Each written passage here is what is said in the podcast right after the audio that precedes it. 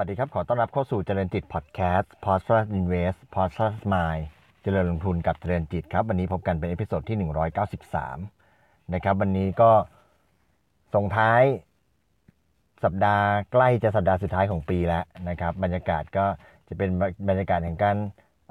ส่งท้ายปีเก่านะครับต้อนรับปีใหม่บรรยากาศแห่งการเฉลิมฉลองนะครับ หลายคนก็มีช่วงเวลาสังสรรค์ มีช่วงเวลาพิเศษนะครับ มีช่วงเวลาของมื้ออาหาร นะครับก็เป็นช่วงเวลาแห่งความสุขในช่วงส่งท้ายปีนะครับวันนี้มีหุ้นตัวหนึ่งนะครับที่คิดว่าน่าจะได้ประโยชน์จากเรื่องของบรรยากาศการส่งท้ายปีนะครับแล้วก็ในขณะเดียวกันก็ไปเห็นราคาหุ้นที่มีการปรับลดลงมาพอสมควรนะครับเปิดกราฟเปิดอะไรแล้วดูแล้วน่าสนใจนะครับในขณะที่ก็มีการวิเคราะห์โดยนักวิเคราะห์เอาไว้ที่น่าสนใจเช่นเดียวกันนะครับ วันนี้ขออนุญาตเอามาแบ่งปันนะครับเป็น บทวิเคราะห์ของตัวหุ้น MK Restaurant Group นะครับหรือว่าตัวย่อ M นะครับ MK s u k i นั่นเองนะครับเป็นบทวิเคราะห์จากบริษัทหลักทรัพย์กสิกรไทยนะครับนักวิเคราะห์บอกว่า เรื่องของกำไรที่จะออกมาในไตรมาส4เนี่ยคิดว่านักวิเคราะห์มองว่ากำไรเนี่ยได้ผ่านจุดต่ำสุดในไตรมาส3ไปเป็นที่เรียบร้อยแล้ว แล้วในไตรมาส4เนี่ยบรรยากาศในอุตสาหกรรมพัฒนาคารนะครับก็จะปรับดีขึ้นนะครับแล้วด้วยการที่ไตรมาส4เองเนี่ยก็จะเป็นไฮซีซั o นนะครับก็ น่าจะช่วยให้ตัวเลข Same Store Sales Growth ของกิจการ MK สุกี้นะครับ ซึ่งคิดเป็นราวๆ 80%ของรายได้ทั้งหมดของ M เนี่ย ก็จะกลับมาดีขึ้นเมื่อเทียบกับไตรมาส3นะครับ โดยที่ในไตรมาส3ที่ผ่านมาเนี่ย ตัวเลข same store sales growth ของ MK เนี่ย เฉพาะ MK สุกี้นะครับ ติดลบ 4%นะครับ ในส่วนของยาโยอินะครับ ซึ่งคิดเป็นราวๆ19%ต่อรายได้ทั้งหมดเนี่ยก็จะชะลอตัวลดลงนะครับไตรมาส3เนี่ยชะลอตัวไปลบ9%นะครับสำหรับ same store sales growth ในไตรมาส3แต่ว่าไตรมาส4ก็เชื่อว่าจะดีขึ้นเมื่อเมื่อรวมกันแล้วเนี่ยกำไรในไตรมาส4ของ M เนี่ยก็น่าจะอยู่ในกรอบราวๆสัก 650ถึง700 ล้านบาท เมื่อเทียบกับเมื่อเทียบกับ 549 ล้านบาทในไตรมาส3ก็เห็นการขยับขึ้นกว่า 100 ล้านบาทเลยทีเดียวนะครับในขณะที่ การควบรวมกิจการกับแหลมเจริญนะครับ หลังจากที่ MK s u k i เองเนี่ยไปซื้อหุ้นของกิจการแหลมเจริญซีฟู้ดนะครับ มา 65%นะครับใช้เงินประมาณ 2,000 ล้านบาท เมื่อเดือนกันยายนที่ผ่านมา ก็คิดว่าธุรกรรมเนี่ยในายวิเคราะห์ก็ให้ความขึ้นหน้าว่าธุรกรรมเนี่ยน่าจะ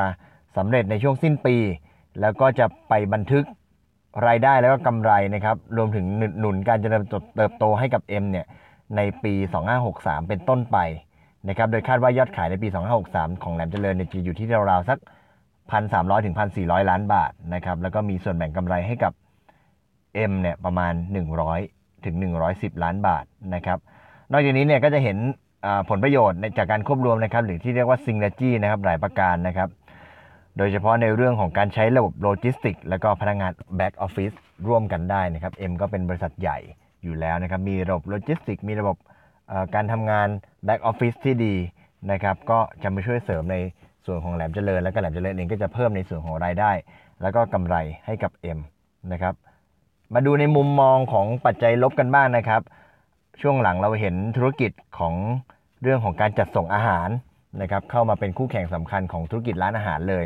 นักวิเคราะห์ก็มองว่าตัว M เนี่ย จะอ่อนไหวต่อกระแสการจัดส่งอาหารเนี่ยน้อยกว่าผู้เล่นรายอื่นนะครับ เพราะอะไรครับ เพราะว่าในักวิเคราะห์มองผลกระทบของ M เนี่ยมีจำกัดนะครับมาจาก 2 ประเด็นคือ 1 ธุรกิจของ MK เนี่ยมีกลุ่มเป้าหมายเป็นครอบครัวนะครับแล้วลูกค้าที่มาใช้เนี่ยก็มาใช้บริการกันเป็นหมู่คณะ อันนี้ชัดเจนนะครับ ถ้าใครไปทาน MK สุกี้ที่ร้านเนี่ยจะพบว่าผู้ที่มาเนี่ยก็จะเป็นเน้นเป็นครอบครัวนะครับ โดยเฉพาะ มาเป็นคุณพ่อคุณแม่ ผู้สูงอายุอะไรนี่เราจะเห็นกันได้ชัดหรือแม้กระทั่งเด็กๆนะครับเราจะเห็นกันได้ชัดเลยว่า ภาพรวมของลูกค้าของ MK s u k i เนี่ยก็จะเป็นกลุ่มครอบครัวนะครับในขณะที่การจัดส่งอาหารเนี่ยจะเน้นเป็นรายบุคคลซะมากกว่านะครับเป้าหมายจะเป็นรายบุคคลซะมากกว่า 2 คือ MK เนี่ยเป็นพัตคารอาหารประเภทฮอตพอตหม้อร้อนนะครับเป็นอาหารประเภทหม้อร้อนต้องใช้หม้อไฟฟ้าในการปรุงนะครับ เพราะฉะนั้น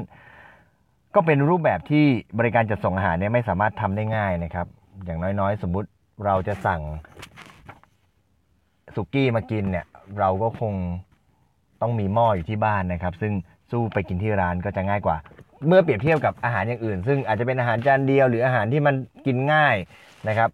สั่งมามันก็ง่ายกว่าก็จะเจอผลกระทบในเรื่องของธุรกิจสั่งอาหารได้มากกว่านะครับ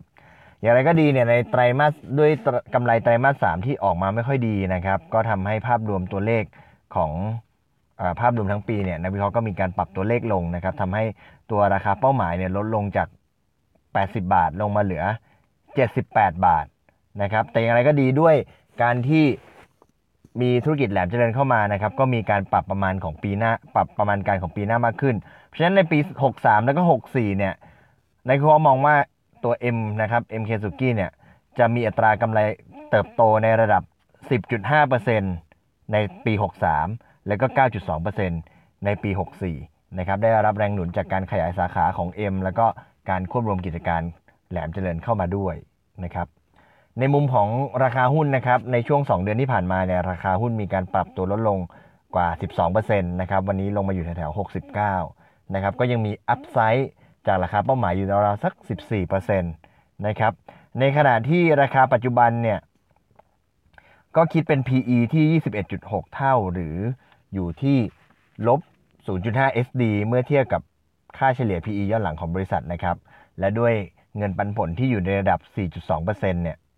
ก็ถือว่าเป็นการลงทุนที่น่าสนใจ M เป็นหุ้นที่เงินเยอะนะครับ มีเงินสดเยอะ ก่อนหน้านี้ใน episode ที่ผมที่ ผมเคยพูดถึง M เนี่ยก็ได้มีการพูดถึงว่า M เป็นหุ้นที่มีเงินเยอะ มีโอกาสที่จะซื้อกิจการนะครับ ก็ไม่ทันไรก็เราก็เห็นการไปซื้อกิจการแหลมเจริญนะครับ แล้วเรื่องของการปันผลเมื่อเทียบกับราคาหุ้นที่มันมีการปรับลงมาเนี่ยก็มีความน่าสนใจแล้วช่วงหลัง เราเห็นหุ้นเราเห็น